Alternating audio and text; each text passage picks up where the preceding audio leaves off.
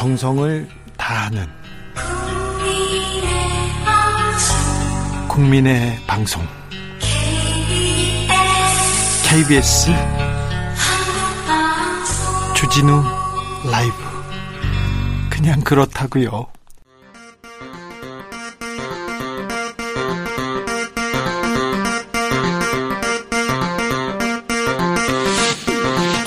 주진우 라이브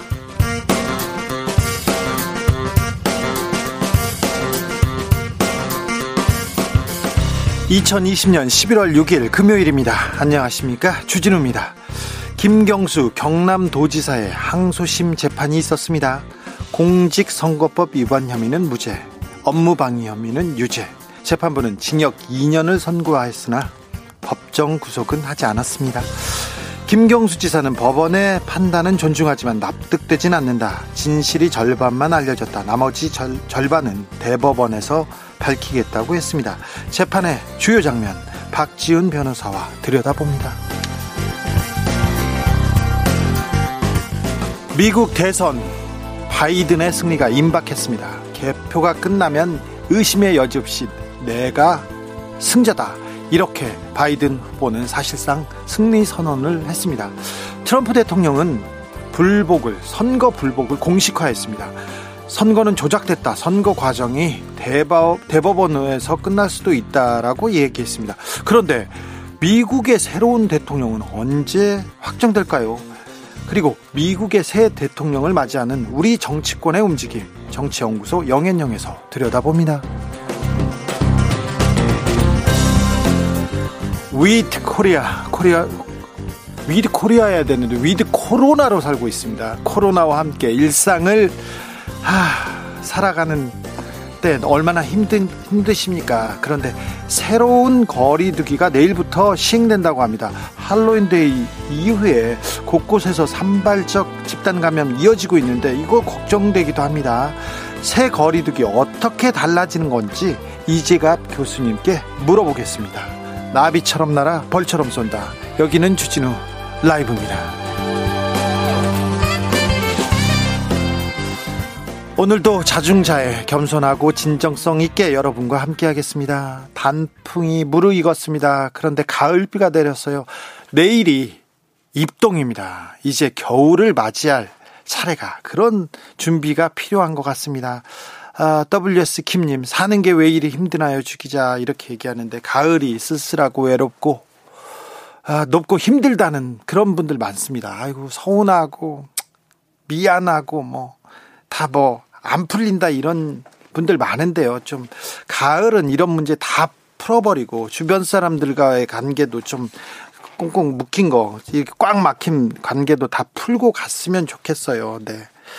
그리고 여러분의 겨울은 따뜻하기만 했으면 좋겠습니다. 저한테 이렇게 풀린 그 원한이나, 어, 어, 그런 문제들도 좀다 아, 풀었으면 합니다. 제가 더 잘하겠습니다. 더 노력하겠습니다. 내일은 더 나아질 겁니다.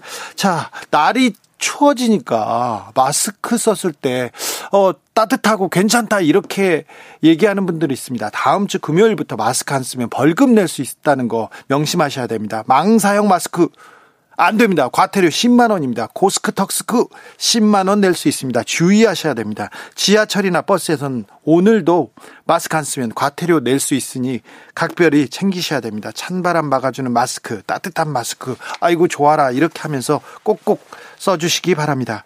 아, 금요일입니다. 이번 한 주 어떻게 보내셨는지 여러분의 소식 들려주십시오. 블루스카이님이, 어, 구미에는 가을비가 내리고 있어요. 가을비 오면 바로 추워져요. 입동이라니까요. 샵 9730 짧은 문자 50원, 긴 문자는 100원입니다. 콩으로 보내시면 무료입니다. 그럼 주진우 라이브 시작하겠습니다.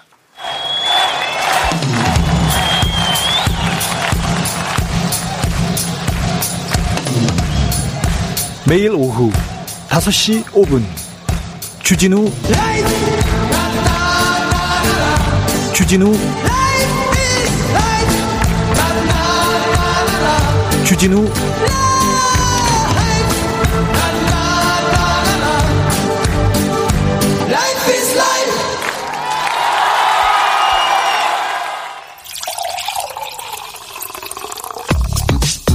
진짜 중요한 뉴스만 쭉 뽑아냈습니다. 줄 라이브가 뽑은 오늘의 뉴스 주스. 정상근 기자 어서 오세요. 네, 안녕하십니까? 어, 김경수 경남도지사가 2심에서 실형을 선고받았습니다. 네, 포털사이트 댓글을 이용한 불법 여론조작 혐의로 기소된 이 김경수 경남지사가 1심에서 어, 항소심에서 실형을 선고받았습니다. 어, 오늘 서울고법 형사 2부는 이 김경수 지사의 컴퓨터 등 이 장애 업무방해 혐의에 대해서 1심과 마찬가지로 이 징역 2년을 선고를 했는데요. 네. 어, 하지만 1심에서 이 집회, 어, 집행유예가 선고됐던 이 공직선거법 위반 혐의에 대해서는 항소심에서 무죄가 선고가 됐습니다. 1심에서 유죄가 무죄로 바뀌었습니다. 네. 어, 보석으로 풀려나서 재판을 받던 김경수 이사는 실형이 선고가 됐으나 이 법정에서 구속되진 않았습니다. 네.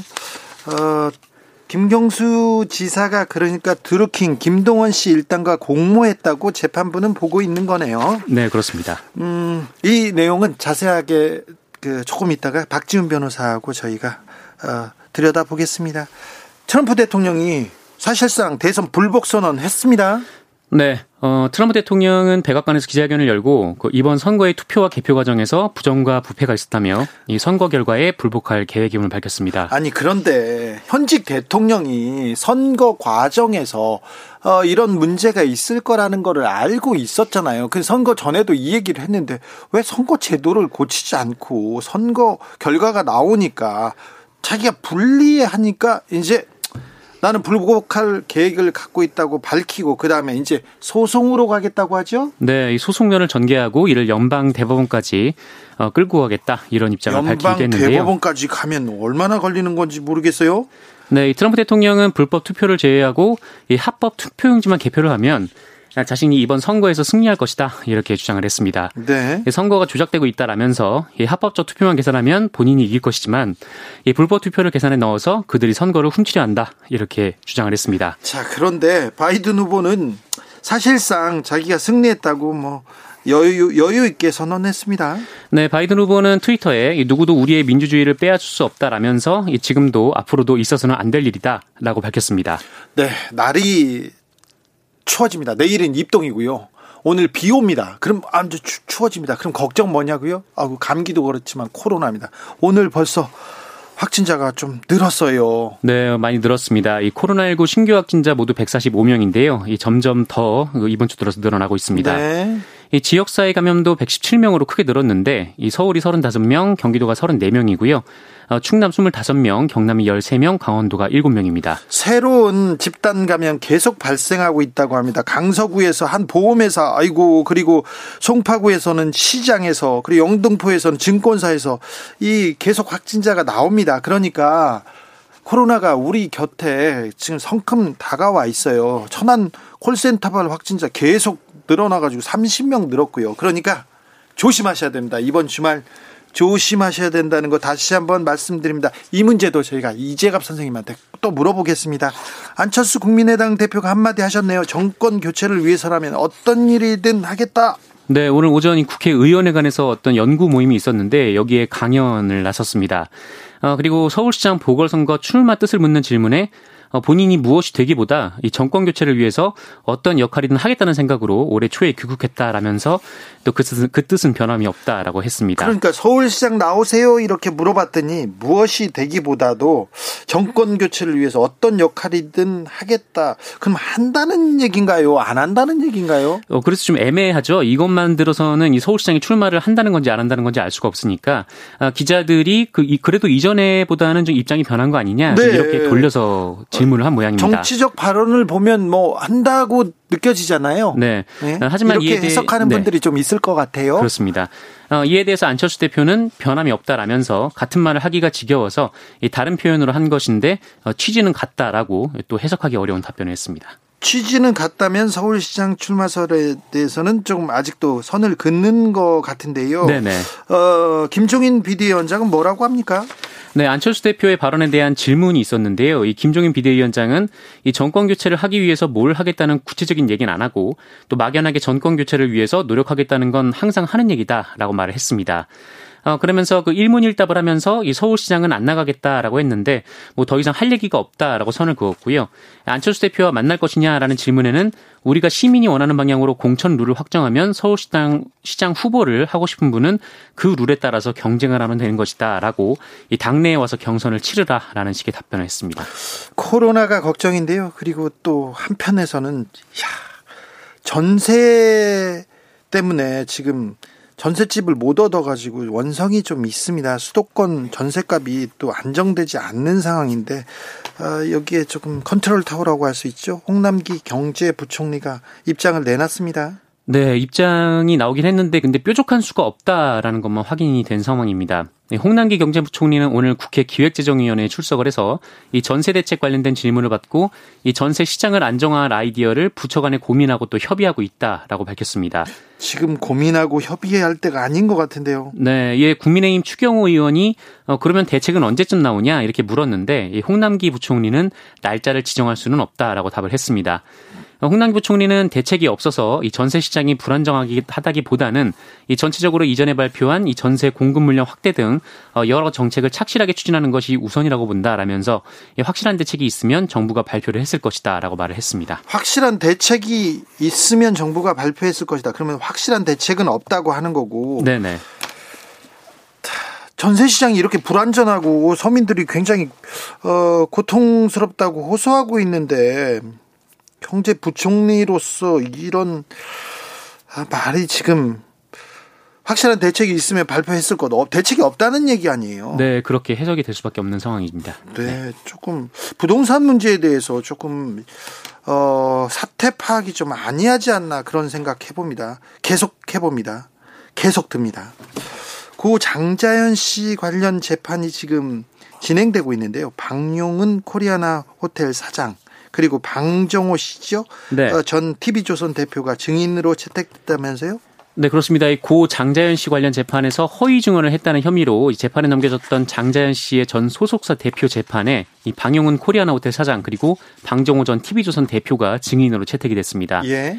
이 서울중앙지법은 오늘 이 장자연 씨의 전 소속사 대표 김종승 씨의 공판 기일에서 이 증인을 채택하고 어, 이들에 대한 증인 신문을 12월 11일 오후 4시에 진행을 하기로 했습니다. 음.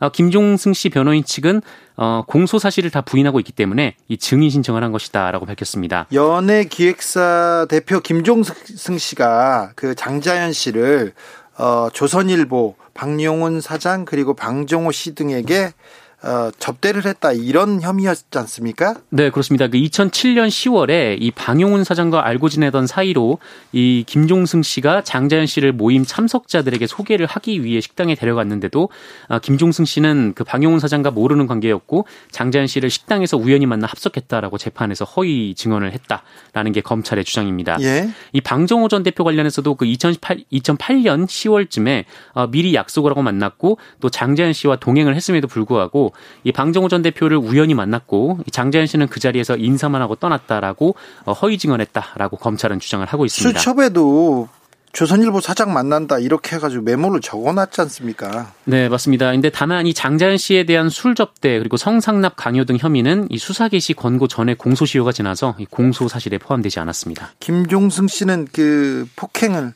장자연 씨한테 폭행을 저지른 혐의로 유죄를 받았죠? 네 그렇습니다. 네.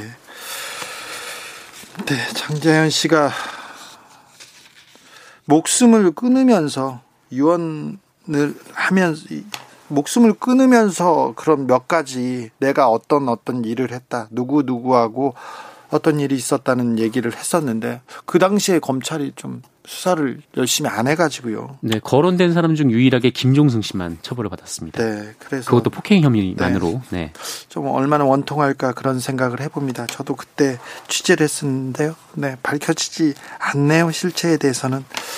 라돈 마스크 논란이 됐던 업체가 있, 있는데요. 이 업체가 속옷도 제작했다면서요. 그런데 그때도 라돈 물질을 좀 썼나 봅니다. 네, 이 나이스티라는 업체인데요. 그 이 업체가 제조한 음이온 마스크에서 이 최근 방사성 물질인 라돈이 검출돼서 판매가 중단이 된 바 있습니다.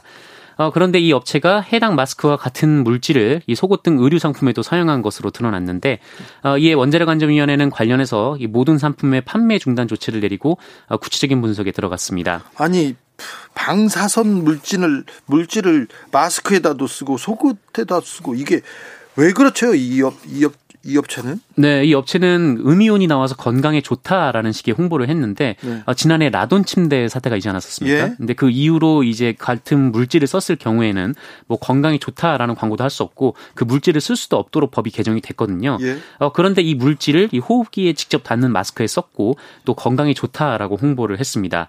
어, 그래서 관련해서 이 음이온 마스크의 방사성 물질이 얼마나 나오는지 체크를 해봤더니 어, 적게는 425에서 많게는 2209 베크럴, 베크럴이나 이 방사성 물질이 검출이 됐습니다. 어, 기준치가 148이거든요. 그래서 최소 3배에서 최대 15배 가까이 이 방사성 물질이 검출이 된 셈입니다. 나이스테 제품이 이뿐만이 아니죠? 네, 속옷 들도 많이 제, 제품을 이제 출시를 했고요. 어, 그리고 양말, 뭐 티셔츠, 손목 보호대 등 어, 16개 종류 117개 제품에 어, 이 관련 물질이 쓰였다고 합니다. 어, 뭐 손목, 목에 그 음이온 나온다고 이거 건강 팔찌다, 건강 목걸이다, 건강 뭐 속옷이다 얘기했던 거 굉장히 위험한 일입니다. 방사는 물질 나올 수도 있다는 거 좀 생각하셔야 됩니다. 뉴스 정상 기자 함께했습니다. 감사합니다. 네, 고맙습니다. 7835님이 주 기자님 남편과 저는 환경미화원으로 일하고 있어요. 요즘 낙엽이 너무 많아서 아침부터 계속 쓸고 있어요. 아 생각해보니 낙엽이 떨어지는 가을철, 은행이 떨어지는 가을철, 환경미화원 분들 대단히 고생하신다는 거 생각했는데 오늘도 그 생각하면서 지나왔는데 네. 너무 고생 많으십니다. 감사하게 생각하고 있습니다. 덕분에 저희가 저희가 아, 뭐 깨끗한 환경에서 살, 살고 있지 않나 생각합니다. 아, 다시 한번 감사의 마음 전합니다. 힘내세요. 7636님 아기 길냥이를 입양했어요. 초보 집사라 쉽지 않네요. 아 길냥이를요. 근데 아무튼 이 양이와 겨울을 보내는 거 따뜻하시기를 기원합니다. 네. 아, 훌륭하십니다. 이경주님, 오늘 저희 집 공주님의 네 번째 생일이에요. 육아동지 주진우 라이브에도 알리고 싶어서 메시지, 메시지 남깁니다. 건강하게 잘 자라서 얼른 엄마랑 주진우 라이브 같이 듣자. 네, 아이고, 네 살짜리. 어우, 공주님, 생일 축하합니다. 건강하게 잘 자라다오. 네. 나중에도 같이 듣자. 네. 교통정보센터 다녀오겠습니다. 김은아 씨. 주진우 라이브 내일부터 새로운 사회적 거리두기가 시행됩니다. 코로나 확진자는 계속 세 자릿수인데요. 지금 우리 잘하고 있는 건지, 잘 가고 있는 건지, 새로운 거리두기는 어떻게 달라지는 건지 물어보겠습니다. 이재갑 한림대 강남 성심병원 교수 연결했습니다. 교수님. 네, 안녕하세요. 교수님, 요즘은 어떻게 지내십니까? 요즘은 뭐 병원에서 주무시고 그러지는 않으시죠? 아, 조금 며칠을 주무, 자다가 좀 환자가 좀 안정돼서 지금은 이제 출퇴근하고 있습니다. 아, 네. 어, 신규 확진자가 145명입니다. 세 자릿수 사흘 연속인데 현재 상황 어떻게 보고 계십니까? 일단은 계속 집단 발병이 꼬리에 꼬리를 지금 이어서 나오고 있거든요. 근데 이제 예전에는 워낙에 뭐 전통적으로 많이 발생하는 방문 판매나 뭐 병원이나 이런 데뿐만 아니라 뭐 지인 모임이라든지 또 뭐 골프 모임, 뭐 스포츠 센터 이런 데서 환자가 발생하고요. 또 좀 느슨해진 게 보이는 게 이제 초기에 콜센터에서 많이 발생해서 문제가 되는데 최근에 천안함선에서 콜센터 또 발생했잖아요. 네. 그러니까 한동안 콜센터 발생 안 하다 발생한 거 봐서는 전반적으로 좀 사회적 거리두기가 국민들 사이에서 느슨해지고 있는 모습들이 보여서 상당히 좀 우려가 되는 사실입니다. 예. 네. 할로윈데이 여파가 혹시 좀 영향을 미칠 수도 있습니까?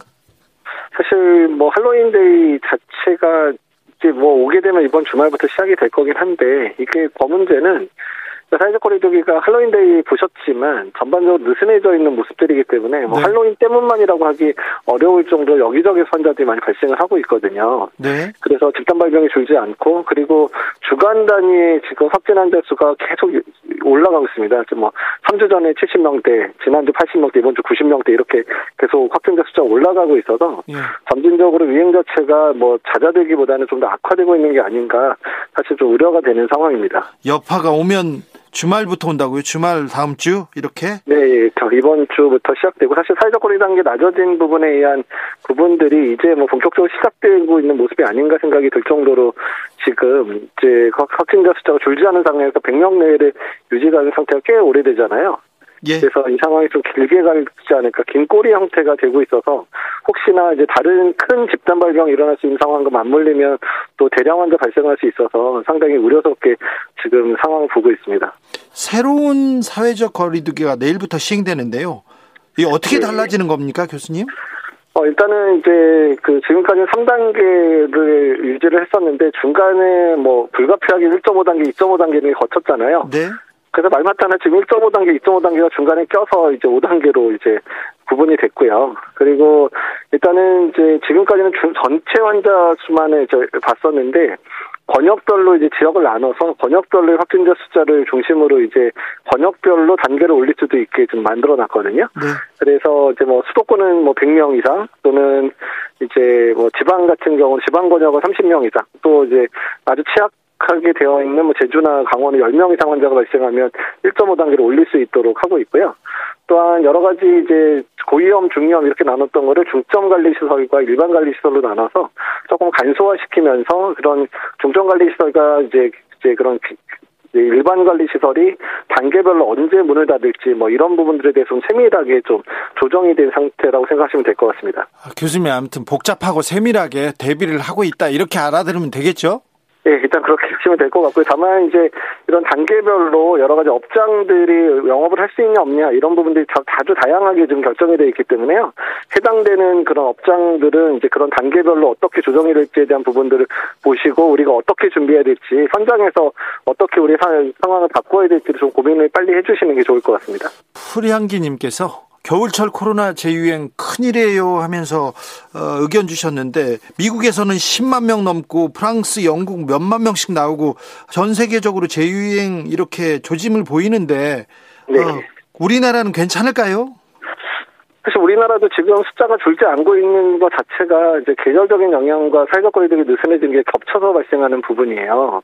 그나마 전반적으로 국민들께서 아직은 그래도 긴장감을 유지하시니까 이 정도인데 만약에 우리도 만약에 더 느슨해지고 갑자기 폭발적으로 증가되기 시작하면 언제든 유럽이나 미국 상황처럼 될 수도 있기 때문에 언제든 긴장감을 가지고 좀 노력을 계속 해주셔야 이번 겨울을 그래도 좀 잘 지냈다 얘기할 수 있지 않을까 생각이 듭니다. 알겠습니다. 교수님. 그래서 우리 국민들이 지금 가장 중요한 건 뭐? 이거는 꼭 지켜야 돼요. 뭐, 뭡니까? 그 삶의 현장을 바이러스로서 안전하게 만드셔야 됩니다. 본인의 직장이든 본인의 업장이든 본인의 가족들과의 관계에 있어서 일단 내가 바이러스부터 안전하게 할 수 있는 법이 뭔지를 찾아서 이제 삶의, 삶의 모습들을 바꾸지 않으면 이제 오래 기간 버틸 수 없고요. 특히 겨울 기간에는 그런 부분을 더 강조해서 잘 지켜주셔야 될 것 같습니다. 네. 아무튼요, 차가운 날씨가 코로나 바이러스한테 지금 코로나 바이러스가 살아남기 더 좋은 환경인 거죠? 네, 맞습니다. 그러니까 앞으로 가을, 겨울을 얼마나 잘 지내느냐가 그 나라가 코로나 방역을 얼마나 잘했는지를 판가름하게 될 기회, 상황이 될 거거든요. 앞으로 지금처럼 노력해 주신 것처럼 가을, 겨울 날 때도 잘 도와주시면 좋겠다는 생각이 듭니다. 코로나 바이러스한테 그 기온이 영향을 미칩니까? 습도가 더 많이 영향을 미칩니까? 뭐 지금 봐서는 기온의 영향이 더 큰 게 아닌가 얘기가 계속 나오고 있고요. 그리고 네. 습도도 일부 영향을 준다 이렇게 얘기를 하는데 일단은 기온과 습도가 적절하게 유지되면 훨씬 더 바이러스가 이제 환경 내에서나 그런 자연계 내에서의 생존 능력은 강해진다 얘기를 하고 있고요. 그다음에 네. 가을 겨울에 더 걱정인 거는 이제 추워지면 실내 활동이 늘어나잖아요. 예. 그거 자체가 바이러스의 이제 확산을 더 이제 조장할 수 있는 상황이기 때문에 실내 활동에서의 안전함이 어떻게 이제 이루어지는지에 대해서 고민을 잘 하셔야 될 때입니다. 네, 가습기 틀면 좀 도움이 될까요? 근데 가습기를 틀었더라도 이제 올라가기는 하지만 가습기와 관련돼 있어서 이제 관리나 이런 부분도 쉽지 않기 때문에요. 네. 오히려 가습기도 중요하지만 마스크 착용, 손위생 이런 부분들이 더 중요할 것 같긴 합니다. 알겠습니다. 아, 오늘도 감사했습니다. 이재갑 교수였습니다. 네, 감사합니다. 주진우 라이브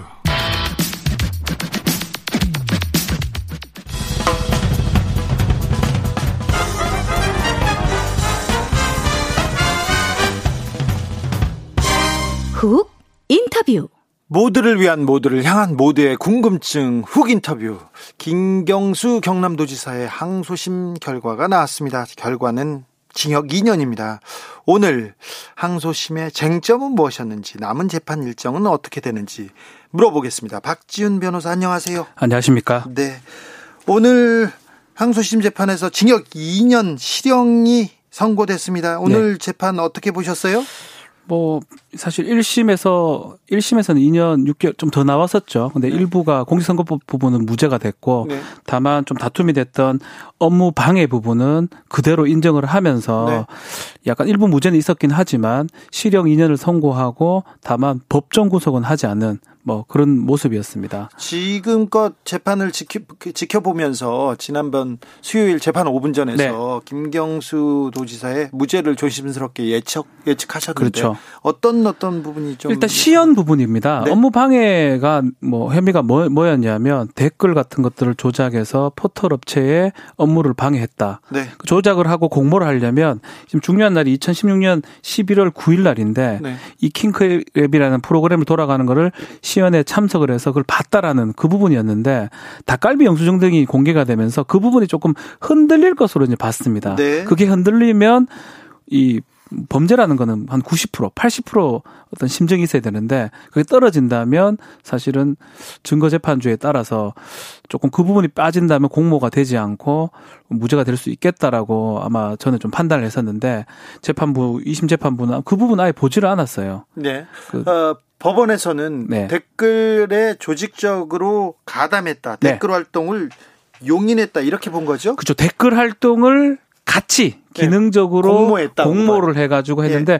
그중에 가장 중요한 포인트가 2016년 11월 9일 날 그 산채라는 장소에 가서 그 시연을 보고 예. 또그 이후에 주로 공감을 하면서 소통을 하면서 어떤 때는 기사를 보내기도 하고 이런 부분이 이제 공모라고 이제 판단을 했, 던 겁니다. 네. 근데 이제 중요한 그 11월 9일 날 산채라는 곳에 시연에 참석하지 않았다라는 그 않았을 것 같은 증거들이 이제 2심 재판에서 변호인 측에서 제공이 됐는데 이걸 받아들이지 않은 거죠. 그 부분은 판단을 안 했습니다. 그냥 네. 그날 시연회가 있었고 판단을 안 했다고요? 판단이 나오지 않습니다. 네. 일단 보도 보도 자료에 따 르면 막 그냥 넘어간 것 같습니다. 네. 그냥 다른 증거들 예컨대 정보 보고라든지 문서에 봤을 때는 시연 이런 것들을 드루킹과 그 다른 사람들이 얘기하고 소통했던 걸 봤을 때는 이 다른 증거를 굳이 판단하지 않고서라도 그날 시연이 있었고 공모는 명확하다 이렇게 본 공모 명확하다 반것 같습니다. 닭갈비 포장 여부가 네.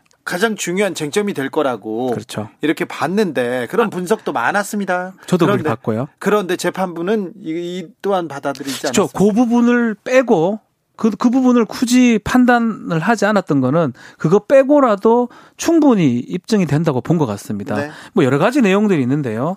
사실은 뭐 문서도 있고 뭐 보고서도 있고 그 내용들을 봤을 때 또 로그 기록도 있는데 그 로그 기록들을 봤을 때는 이 이미 시연에 참석을 해서 받는 것을 충분히 넉넉히 입증된다라고 항소심 법원은 판단을 했습니다. 판단했습니다. 그러면 1심과 그리고 2심 전반부를 맡았던 차문호 부장판사의 그 생각을 그 따라간 갔습니다. 네, 차문호 부장도 사실은 시연에 갖는 건 맞다. 예. 공문지는 좀 판단해 달라 이렇게 요청을 했던 부분이거든요. 그런데 여기서는 공모까지도 인정한 거죠. 네. 선거법 위반 혐의는 그 무죄를 받았습니다. 요거는 2018년 6.13 선거입니다. 네. 이 선거에 있어서 영사직을 이제 제한한 선거법 위반입니다. 네. 근데 이 부분은 당시에 후보자가 특정이 되지 않았어요. 예. 그렇기 때문에 선거법상 이 공직 선거 위반이 되려면 선거에 영향을 끼치던가 뭐가 돼야 되는데 후보도 입지 특정되지 않은 상태에서 선거 운동이나 선거에 영향을 끼칠 수 없다라고 판단해서 이 그렇죠. 부분은 무죄를 선고를 했습니다. 그때는 뭐 그 기소 자체가 무리하다는 좀 지적도 있었습니다. 그렇죠. 1심에서는 이 부분도 유죄가 됐었습니다. 네, 그런데 아무튼 이 부분은 무죄 나왔고 네. 업무 방해 혐의는 유죄가 됐습니다. 앞으로 어 앞으로 어떻게 됩니까? 김 지사는 뭐 재판부의 판단을 존중하지만 아 절반의 진실은 대법원에서 밝히겠다고 했는데요. 네, 쌍방이 뭐 항소를 할 걸로 봅니다. 네. 특검은 이제 공직선거법 부분을 좀 다툴 것 같고요. 또 어, 피고인 그 김경수 지사 측은 업무 방해 부분을 다툴 겁니다. 저는 또 다시 뭐 사실 대법원은 법률심입니다. 그렇지만 이런 중요 사건에서는 사실적인 부분도 판단을 할 겁니다. 네. 그래서 닭갈비 영수증 부분을 한 번 더 좀 판단하지 않을까. 첫 번째. 두 번째는 과연 그게 공모. 공모라는 거 우리가 기능적으로 자기가 행위가 이 범죄에 기여했냐 안 했냐 이 네. 부분이거든요. 네. 지금 하나가 있어요. 역댓글 단 부분은 무죄가 됐어요. 아, 그 부분은 어떻게 야, 이유 무죄만 돼서 이유 무죄는 뭐냐면 같은 범죄 중에 그 부분은 무죄라는 거예요. 여러 아, 가지 그러니까, 행위 중에. 아, 자, 드루킹 김동원 씨하고 김경수 도지사가 공모를 했어요. 공모를 네. 해서 이 그 작업을 댓글, 댓글 작업을, 했는데, 했는데 댓글 작업을 한 내용을 보니까 역작업 그러니까 문재인 후보를 공격하는 네. 내용이 아주 30%. 그 부분 말이 안 된다고 지난번에 저희가 또 얘기를 했었는데 그, 그 재판 부... 5분정에서 네. 그 부분은 김경수 피고인이 몰랐을 것이다. 가담하지 않았을 것이다. 라고 2심 법원에서도 판단했습니다. 자, 그럼 공모를 했는데 역작업은 몰랐을 거고. 네. 그러면 이 작업은 그렇죠. 그렇기 때문에 사실 사실관계 부분은 그 영수증 부분일 거고요. 예. 법률 판단해야 됩니다. 이 사실관계를 확정한 다음에 법률 판단은 뭐냐면 과연 그러한 행동이 공모냐 아니냐 법률 판단할 건데 역작업 부분이 일부 빠져버렸기 때문에 대법원에서도 이 사실 법률 부분을 다시 판단하지 않을까 생각도 듭니다. 대법원에서 이 부분이 이 부분이 쟁점이 되겠네요. 저는 되게 중요한 파트라고 생각이 됩니다. 왜냐하면요 역작업을 퍼센트 되게 낮기 때문에 같이 역작업도 해가면서 눈에 안 띄게 했는 거라고 1심에서는 그렇게 인정한 거거든요. 근데 역작업의 퍼센트가 36%가 됩니다. 네. 그럼 상당한 양을 역작업을 한다는 거는 선거 떨어뜨리는 거랑 똑같은 거거든요. 네. 그래서 그게 이해가 안 됐기 때문에 2심 법원에서 그 부분은 이유 무죄를 한 건데 그렇다면 전체적으로도 가담이 여부라든지 이렇게 적을 수도 있다라고 보면 대법원에서 이 부분이 쟁점이 될 것으로 보입니다. 댓글 조작을 아, 김경수 지사와 드루킹 김동원 씨가 같이 했어요.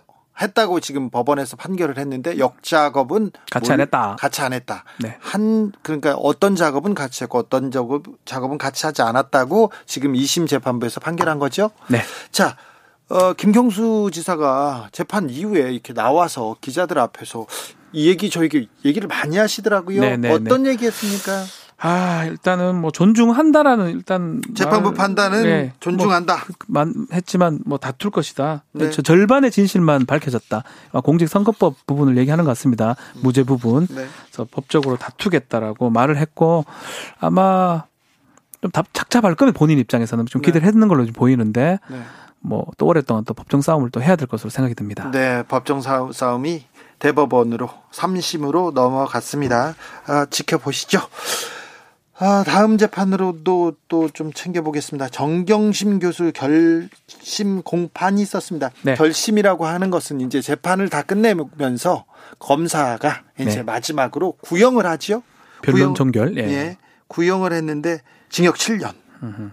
벌금 9억 원, 추징금 1억 6,400만 원을 구형했습니다. 네. 어, 일단 정 교수가 받고 있는 혐의는 뭔가요? 혐의 상당히 많아요. 15가지 혐의인데 15개. 이걸 뭐 다 설명해 드리면 우리 청취자분들이 싫어하실 거고요. 가장 큰 것만요? 세 몽택입니다. 예. 크게 세 개거든요. 하나는 어, 표창장 등 입시 비리 관련된 부분, 네. 이제 뭐 사문서 유조라든지 업무 방해죄라든지 그런 범죄가 있고요. 또 하나는 사모펀드 관련된 부분입니다. 네. 뭐 자본시장법 위반이라든지 횡령죄 같은 부분. 또 하나는 그러한 범죄를 하기 위해서 증거를, 증거를 인멸하거나 교사했던 부분입니다. 표창장 부분, 사모펀드 부분, 부분, 증거인멸, 증거 부분 세 개로 보면 되는데요. 네. 어, 검찰이 징역 7년을 구형하면서 이런 얘기했어요. 국정농단과 유사한 사건으로 볼 수 있다. 이게 무슨 말인가요?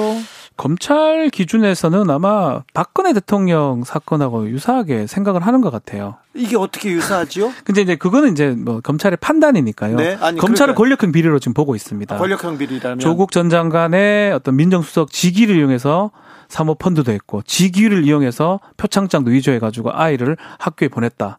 아주 유리하게 했다. 이렇게 판단하는 것 같습니다. 표창장을 위조했다. 검찰이 그걸 보고 기소하는 것까지는 무슨 말인지는 알겠는데 네. 직위를 어, 이 직위하고 위조하고 이게 무슨 상관이 그래서 공감대가 좀 형성이 안 되는 것 같아요. 박근혜 전 대통령 같은 경우는 누가 봐도 공감을 합니다. 돈을 받고요. 대통령의 자리였으니까요. 대통령 자리에서 돈을 받고 특혜를 준 거거든요. 수십억 원의 돈을 받고 특혜를 줬던 부분이니까 이거는 뭐 국정농단이 맞고요. 당연히 그렇게 볼 수가 있는데 약간 그거랑 같은 어, 괴라고 생각은 하는 것 같은데 국민들 중에 많은 수가 그 부분을 이제 공감은 좀 못하는 것 같습니다. 시기를 가지고 어, 이 범죄를 저질렀다. 권력형 비리다. 권력형 비리다. 이렇게 예, 검찰 주장입니다. 검찰은 보고 있습니다. 예. 그리고 검찰에서 이런 얘기도 했어요. 학 학벌의 대물림이자 부의 대물림이며 실체적으로는 진실 은폐를 통한 형사처벌 회피다. 이거는 증거인멸 얘기하는 네, 건가요? 네, 맞습니다. 증거인멸하고 표창장 부분을 얘기를 하는 겁니다. 특히 표창장 등, 네. 그또 사실은 그 학사 업무 방해했던 부분도 상당히 큰 비중을 차지하는데 네. 그 부분 자체가 어 은폐를 했다라고 이제 검찰은 이제 판단하고 있는 것 같습니다. 표창장 부분이 에 대해서는 업무 방해 혐의죠. 그렇죠. 네. 위조 등 업무 방해 같이 포함되는 겁니다. 예. 자, 어, 검찰에서는 그렇게 얘기하고 저 정경심 교수도 최후 진술 얘기했을 거 아닙니까? 네. 일단은 표적 수사라는 얘기를 했어요. 사람을 잡으려고 하는 수사라고 얘기하면서 네. 공소 사실 부분에 대해서 또 인정할 수 없고 법원에서 좀 잘 판단해 달라고 최후 진술에서 아주 담백하게 밝혔습니다. 네. 어, 징역 7년 구형했습니다. 다음 달 23일 그러니까 12월 23일 날 정 교수에 대한 1심 판결이 선고됩니다. 어, 사전 구속영장이 청구돼가지고 구속됐다가 지금 보석으로 풀려난 상태인데, 네. 자 변호사님 1심 재판 결과 조심스럽게 조심스러워요. 조심스럽게 어떻게 보고 계십니까? 김경수 지사도 좀 틀려가지고 좀 네. 말을 쓴드리기가 좀 조심스러운데, 네. 요거는 근거를 좀 더 갖고 얘기를 또 드리겠습니다. 네. 재판부는 뭐 사실 어떻게 할지는 알 수는 없습니다. 다만 사모펀드 부분은 이 조범동 사건에서 정경심 교수가 공범으로 들어가 있었었어요. 그 부분은 무죄라고 판단을 받았기 때문에 무죄일 가능성이 높아 보이고요. 네. 표창장 부분 시연같이 하면서 많이 다투었는데 입증이 제대로 됐는지 조금 의문스럽습니다. 시연을 했다고는 하지만 그럼 맞지가 않아요. 표창장을 누군가는 위조했는데 네. 정경심 교수가 위조한 거는 아니 한, 한 거를 증명해 주지 어쨌든 간에 누가 했으면 누가 어떤 네. 방식으로 해야지 공소 사실이 정확하게 입증이 돼야 됩니다. 네. 그 입증이 안 된다면 무죄를 할 수밖에 없거든요. 네. 그런 측면에 봤을 때 남은 거는 증거 인멸 정도가 남아 있지 않을까 저는 그때 그 부분도 이제 사모펀드나 표창장 부분이라면 무죄의 가능성이 좀 높. 없지 않나 저는 그렇게 보는데 일단은 뭐 법원에서 하나하나 꼼꼼하게 아마 따질 거로 생각이 듭니다. 아, 네, 법원이 하나하나 오랫동안 지금 따지고 있지 않습니까? 34번 재판을 했습니다. 네. 제가 알기로 이렇게 오래 한 재판이 있나 싶어요. 그래서 뭐 사회적 이목이 관심된 재판이고 중요한 재판이기 네. 때문에 법원에서 꼼꼼히 따지고 어뭐뭐 뭐 가장 뭐 좋은 좋은 결과라고는 할 수 없지. 법원이 뭐 법적으로 예. 타당한 합리적인 결과를 현명한 내, 결과를 내놓을 거라고 내놓겠죠. 네. 좀 지켜보겠습니다. 네. 아, 오늘 감사했습니다. 박지훈 변호사였습니다. 고맙습니다.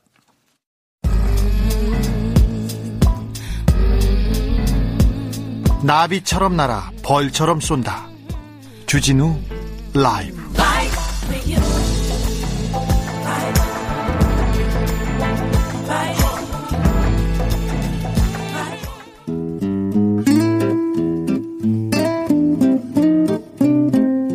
현실에 불이 꺼지고 영화의 막이 오릅니다. 영화보다 더 영화 같은 현실. 오늘의 시사는 어떤 장면일까요? 시작합니다. 라이너의 시사회. 영화 전문 유튜버 라이너 어서 오세요. 네, 안녕하세요. 한 주 동안 어떻게 지내셨어요? 한 주 동안 정말 바쁘게 열심히 지냈습니다. 아, 바쁜 건 아는데 한 주 동안 나 이 영화 봤는데 너무 좋았어요. 이런. 어, 마틴 에덴이라는 영화가 있는데요. 네. 그 사실 예전 미국의 네. 소설가 잭 런던의 이야기. 어, 잭 런던 제가 좋아하는 소설가. 아, 네. 그 소설가의 자전적인 이야기인데요. 네. 이거를 1950년대 이탈리아로 해가지고 네.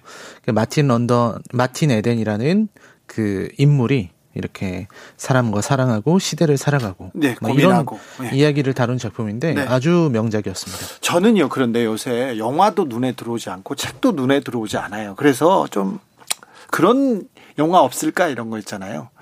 어, 일단 좀 어, 많이 생각을 안 하고 일단 어떤 사람들이 많이 죽어도 상관없어요. 약간 좀 폭력적이기도 되는데 생각을 많이 안 하고 좀 음. 아, 웃고 지나갈 수 있는 영화 아니면 그냥 많이 사람들이 죽는 거나 그래서 그런 영화는 없을까요? 어 생각 없이 그냥 재밌게 네. 네. 그냥 액션이나 뭐 웃고 그런 영화는 네 오락 영화 같은 거 요즘 나온 영화 중에서 모르겠고 베이비 드라이버라는 영화가 있는데요. 아이고 베이비 드라이버 네. 아, 보셨습니까? 네, 그건 봤죠. 아, 네. 네. 많이 죽이진 않습니다. 그거는. 아, 네. 네. 베이비 드라이버, 드라이버, 예, 운전 잘하죠. 자, 오늘은 어떤 영화로 가볼까요? 네, 미국 대선이 이제 혼전 양상입니다. 사실 뭐 조 바이든 후보가 네. 이렇게 보이긴 하는데 트럼프 대통령이 뭐 모조리 소송하겠다 뭐 이렇게 나온 것 같고요. 미국은 이렇게 선거 제도도 이렇게 엉망이에요. 네. 좀 우리가 좀 가르쳐 줘야 될 것 같아요. 네, 근데 사실 제가 어렸을 때는 미국의 승복 문화라는 게 있어서 저는 어렸을 땐 그게 멋지다고 생각했거든요. 네.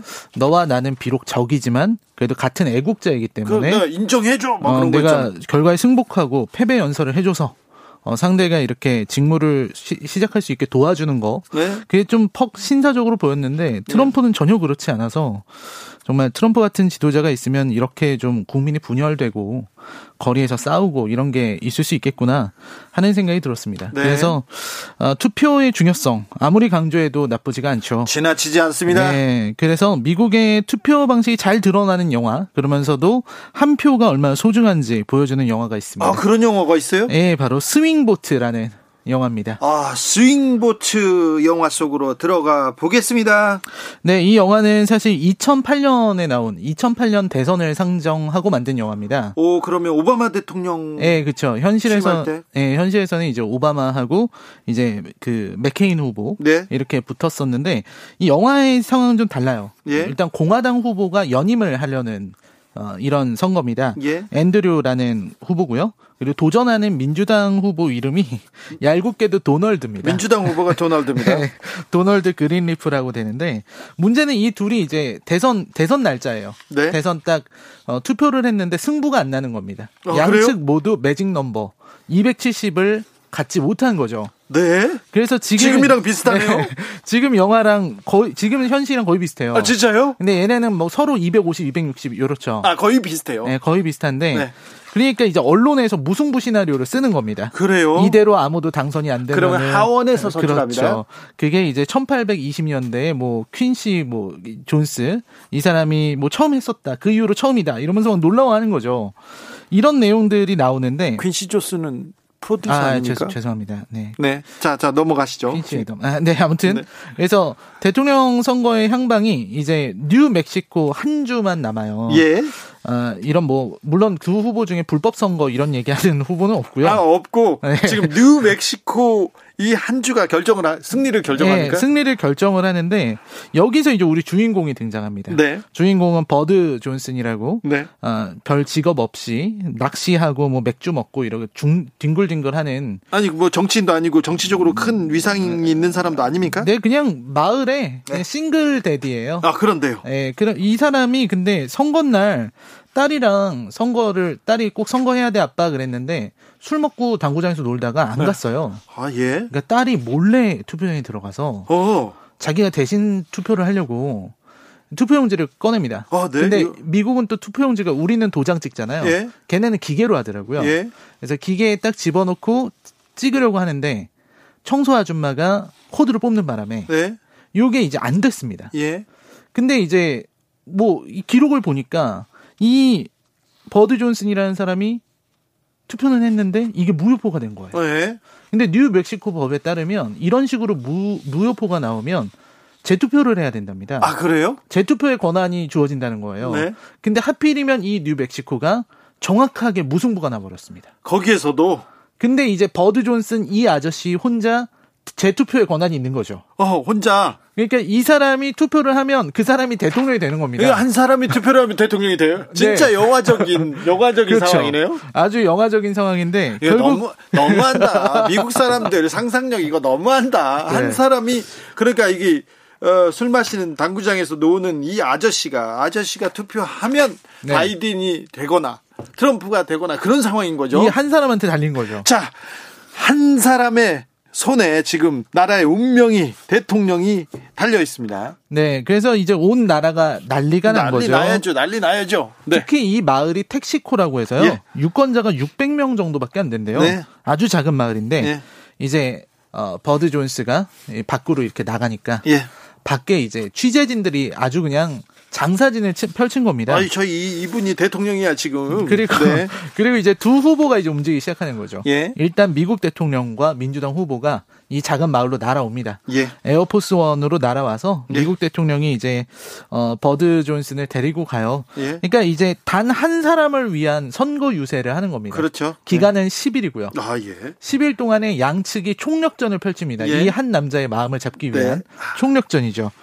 그래서 이게 코미디라서 예. 되게 재밌는 장면들이 엄청 많아요. 자, 네, 마음을 얻기 위해서 어떻게 합니까?